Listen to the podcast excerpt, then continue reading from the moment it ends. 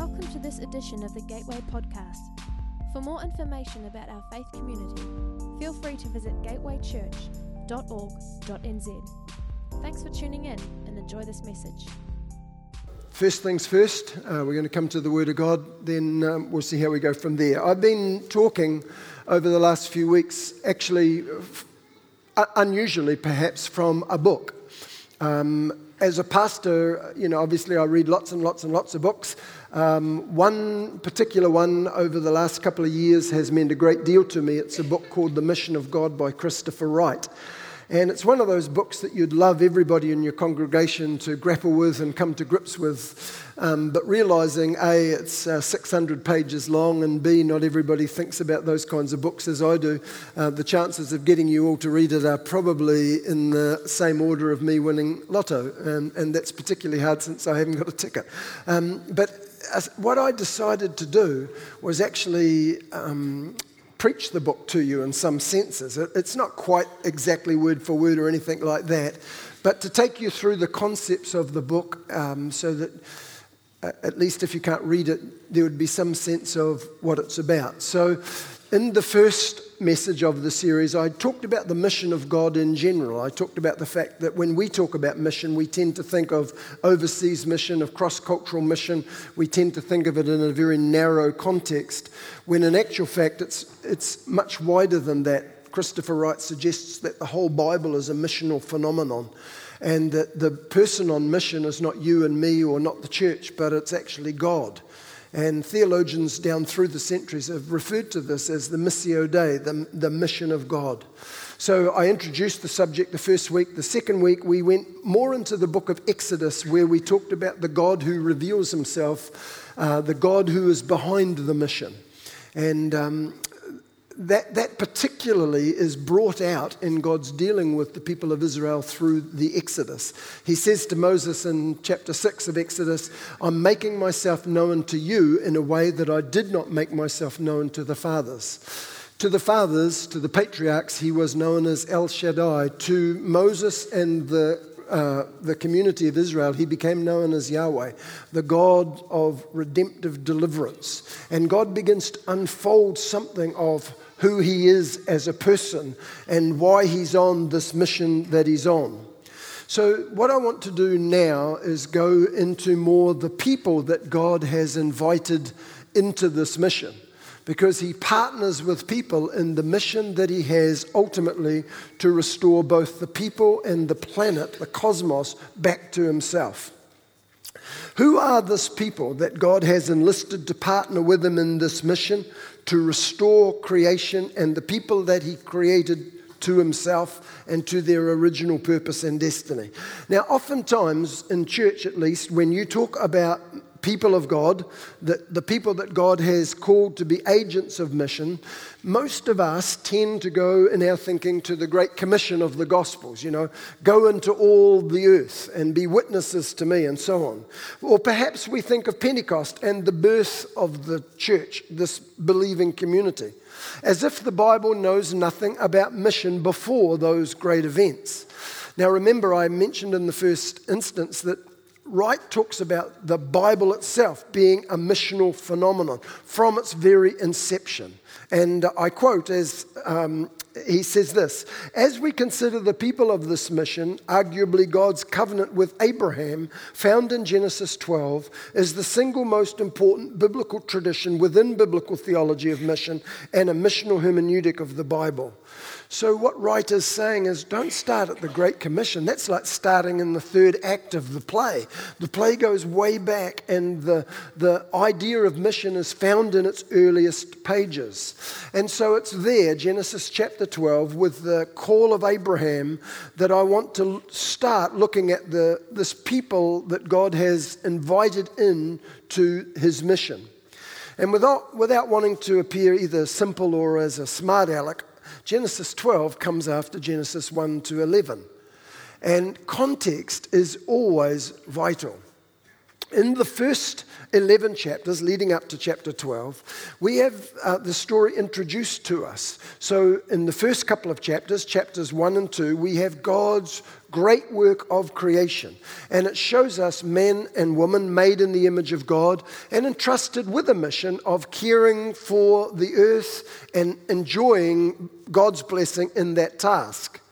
Now, in chapter 3 of the story, it goes awry when human creatures choose to rebel against their Creator. They distrust His benevolence, they disobey His authority, they disregard the boundaries that He has established to guard their freedom. And the result of that hubris, that arrogant attempt to seize control of their own destiny and to determine their own authority and moral autonomy, was a radical fracture of all the relationships that were established in creation, both vertical and horizontal. We find them in chapter 3 after their failure, hiding from God. They can't face each other without shame or blame. Even the soil, it seems, comes under a curse as it no longer responds to the human touch as it had previously. From Genesis 3 on, as a people, humanity lived what, what, what the Bible says is east of Eden We've been dislocated, we've been fractured, we live in a place that we weren't supposed to live. And from that point on, as you read these early chapters, there's an escalation of human sin. In Genesis chapter 4, verse 8, Cain murders Abel. So we have brother alienated from brother. A little further on in that same chapter, we're introduced to a man called Lamech. Lamech is polygamous. He's married more than one wife. He's vengeful. He's killing people. And we see the alienation now has extended into the broader community. By the time you get to Genesis chapter 6 and verses 1 through 4, it seems that a line that divides heaven and earth is breached as it says, The sons of God God take the daughters of men. Now, I know there's various uh, interpretations of that. Christopher Wright simply says, Angels transgress the limits of their own nature, and as Jude says, take on, uh, take strange flesh with, with disastrous results. Now, for a time, this downward trajectory is halted or slowed by the instance of the flood where God says, I've had enough, I'm going to destroy everybody except Noah and his family. And so there is a brief respite, but once again, after mankind begin to um, multiply and expand, there is once again a rapid escalation of that downward trajectory. When you come to Genesis chapter 11, another line is crossed as men attempt to build a city and a tower that will, it says, reach up into the heavens. Now, that's a determination to do more than build just simply a very tall building. That's not what they were saying. That tower, that, that building that has its roof in the heavens, was what we now call a ziggurat which is a temple type structure that the ancients believed served as a gateway for the gods to enter into the earthly realm. The gods would descend down the stairs and enter earth's scene. So these people uh, have, without doubt, crossed a line now. They, they have sought to make a name for themselves. This is a sign of their willful self reliance. They have refused to be scattered from the central location to fill the earth as God instructed them. These people are intent on reaching the heavens, all the while resisting God's will as it it concerns them on earth. Now, in the midst of the downward trajectory, there are signs of grace and there are people upon, upon whom the grace of God rested. There's Enoch, there's Noah, but truth be known, they are few and far between. And by the time we, en- we reach the end of chapter 11, it's clear that the great mission of God has been thwarted and spoiled in ways that affect not just human beings' uh, well being, but affect the whole of the cosmos.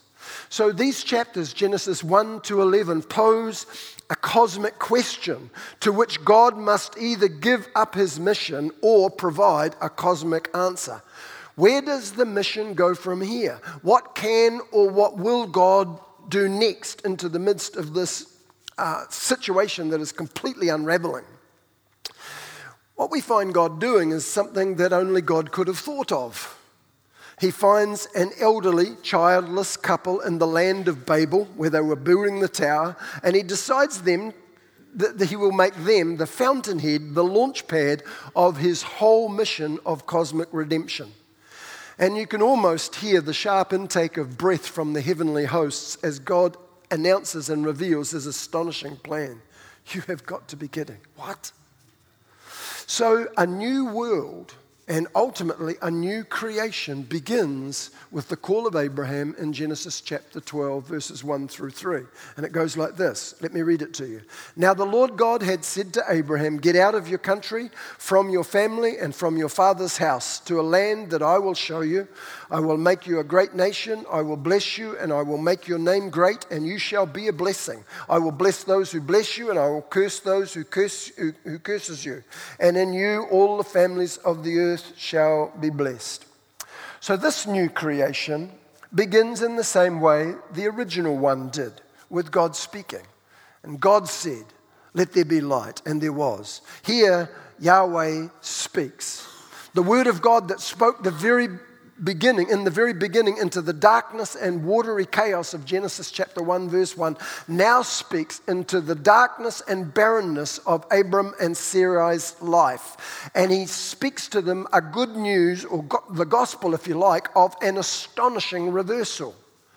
And this text of Genesis 12 is so pivotal that it occurs at least five times in the Genesis narrative, with minor vari- variations of phraseology. Here in chapter 12, in chapter 18, chapter 22, chapter 26, chapter 28, this portion of scripture is repeated. God doesn't waste time with just uh, excess words. When you find something that God is saying five times, there's significance. So God speaks to this elderly man and he instructs him to leave his land, to leave his people. He says, Get yourself up and go. The Hebrew language indicates a decisive action. If you will leave, then I will make your name great. Only Abraham's leaving will release the nation's blessing. There can yet be blessing for the nations of the earth, but it will not come from within that world itself. Abraham has to relinquish all that ties him to the land of Babylon before he can be a vehicle of blessing to the whole earth. Babel, which has been the climax of the problem in chapter 11, cannot be the source of the solution. So God pulls this elderly couple out. In that previous chapter, chapter 11, Babel, the people of Babel had tried to make a name for themselves. They sought to achieve their own greatness and renown. To Abraham, God says, You obey me, and I will make your name great. There is an echo here that's surely meant to be deliberate. When humans try to achieve renown and arrogance and independence, their endeavor is doomed. You know, one of the best definitions of sin I've ever read is simply the attempt to take by force the very thing that God wants to give you by grace. These people attempt to take by force that which God offers to Abraham by grace. True renown only comes as a gift of God's grace. There is another echo between these two stories as well, and it's the phrase, the whole earth. In chapter 11, that phrase, the whole earth, is found five times in verses 1, 4, 8, and twice in verse 9. In Abraham's call, also the whole earth is in view. The ultimate purpose in Abraham's call is global blessing for the whole earth. It can't be achieved in autonomous independence, it comes as God's gift of grace. We are meant to see the call of Abraham as God's response to the world that is portrayed in the preceding 11 chapters. The call of Abraham is the beginning of God's answer to the evil of human hearts, the strife of nations, and the groaning brokenness of the whole creation. Bishop Tom Wright, not the same as the person who wrote the book, who's Christopher Wright, says this of the call of Abraham. The story of Israel, starting with Abraham himself, had always been the start of a rescue operation, the beginning of a long purpose to put humans right, and so in the end, put the whole uh, world right again. So, this is God's mission now. He's going to set the whole world right, and he's going to do it through this man and his descendants. As God repeats this promise to Abraham in subsequent chapters and uh, encounters, it's made explicitly clear that there is a relationship between God's promised intentions on the one hand and Abraham's faith and obedience on the other. On this one hand, God's initial choice, address, command, and promise to Abraham were all unconditional in the sense that they didn't depend on any condition that Abraham had fulfilled, any prior condition that Abraham had fulfilled. They simply emerge out of the unexpected, unmerited mercy and grace of God, out of God's undaunted determination to bless the human race of divided nations in spite of all that's happened that has thwarted his goodwill so far. On the other hand, however, there is an implied conditionality in the very form of the foundational address that you find in Genesis chapter 12. Everything hinges on the opening command. If you get up and go, Abraham, if you will go.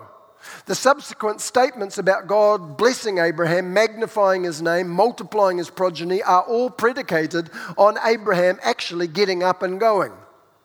So the will and purpose of God then is grounded both in the will and grace of God, but also in the obedience of this man that he's calling, and subsequently in the progeny of this man, the seed of Abraham. The promises of God are there, people enter into them. Before you think, Don, what has all this got to do with us in the 21st century? I'm skipping toward the end of the story here, but Paul in Galatians says, if you are in Christ, you are Abraham's seed. So this has to do with you and I. This has to do with you and I who are invited to partner in this wonderful Missio Dei, the mission of God. God's intention to bless the nation is combined with human commitment, uh, with the human commitment to a quality of obedience that enables us to be the agents of that blessing. So, the glorious gospel of Abraham, as Paul talks about, the good news of the Abrahamic covenant is that God's mission is ultimately to bless all the nations. The enduring challenge of that covenant is that he planned to do that through Abraham and his descendants, and there can be no blessing for ourselves or others without faith and obedience. Those whom God calls to participate in his redemptive mission for the nations are those who exercise saving faith like Abraham and, and demonstrate costly obedience like Abraham. The things that God said to Abraham become the ultimate agenda for God's mission. I want to bless the nations. I want to set the world right. And the things that Abraham did in response, faith and obedience, become the proximate model for, for our mission, for your mission, for my mission. As you begin to engage with the story, um, it becomes incredibly apparent that I think modern day evangelicalism is woefully inadequate. We tend to forget about all of the story thus far. As I said to you before, we kind of launch into mission from the Great Commission.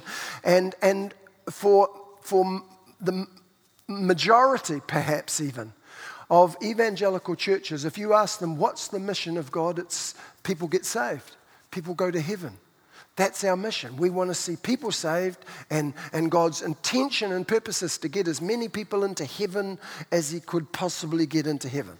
Now, it's, it's okay in as far as it goes, but it doesn't even go a quarter of the way to what God actually has intended. Yes, of course, he wants people to demonstrate saving faith and obedience that will bring them into a relationship that secures their eternal future. But the idea of whisking them off to some ethereal place way up in the sky where forever and ever they will remain is not found in the New Testament.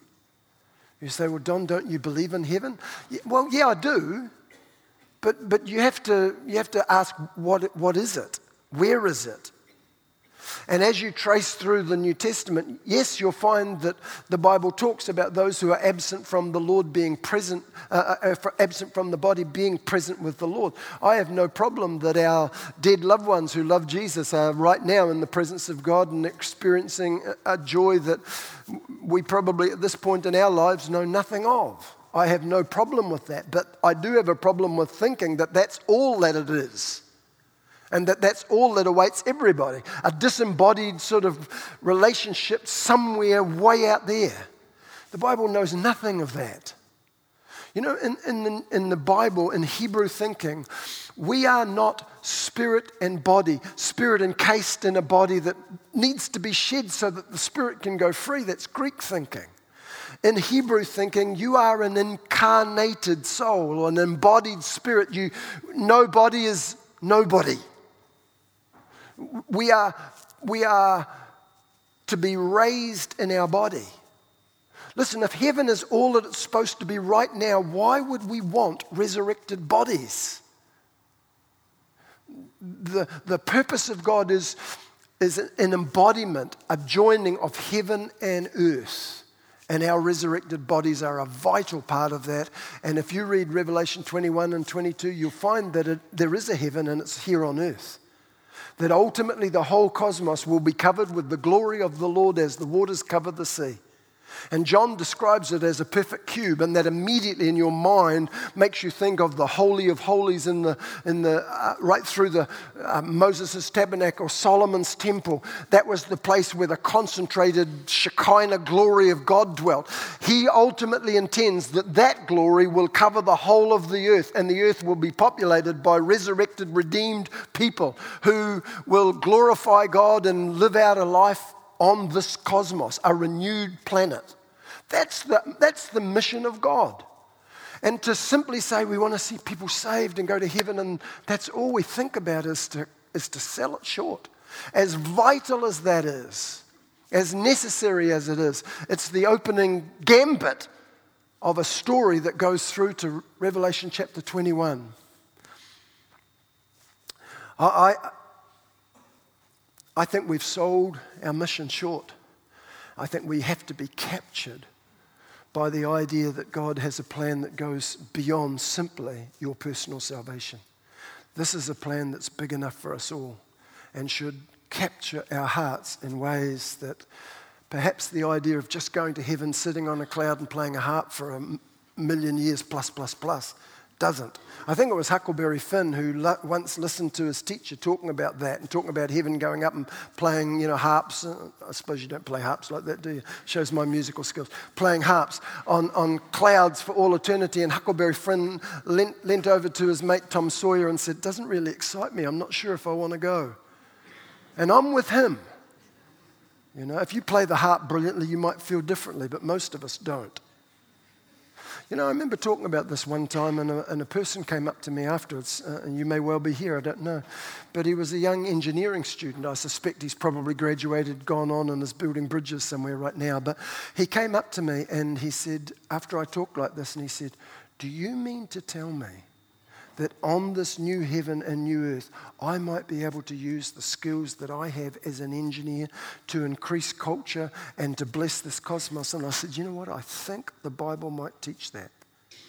And he said, That would be heaven to me. He said, I love engineering. And I said, Well, imagine doing engineering in a world that wasn't fallen. And he went off floating. Not to a cloud to play a harp just in delight, okay? This is the mission of God. We are the people of that mission. New creation has started in you. God's work in you wasn't simply to get you saved. When Paul says, and you've heard me say this before, I say it again unapologetically and in closing God's work in you wasn't simply to get you to heaven. When Paul says in 2 Corinthians chapter 5 verse 17, if any man is in Christ, he's a new creature. The he is is in italics, which simply means if any person is in Christ, new creation. It has begun. You are the first signs of ultimately what will be. You're on a mission as exhibit A of what God has intended to do. Your salvation is about more than getting you to heaven.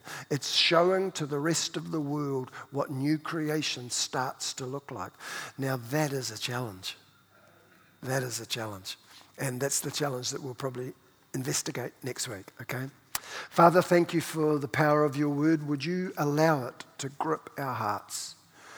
We confess, Father, that so often we see in part and dimly and miss huge portions of what you want to capture us with. And so I pray the prayer of David, Lord, show us wonderful things out of your law. Would you open our eyes and reveal to us your purposes in ways that we have not seen, that we do not experience? Our heart is to be witnesses to you in this world that will honor you and bring people into that great mission to share with us and with you. Would you please help us, we pray, in Jesus' name. Amen. Thanks for listening. We hope it was an encouragement to you. Again, check out gatewaychurch.org.nz to find out what's going on within our church.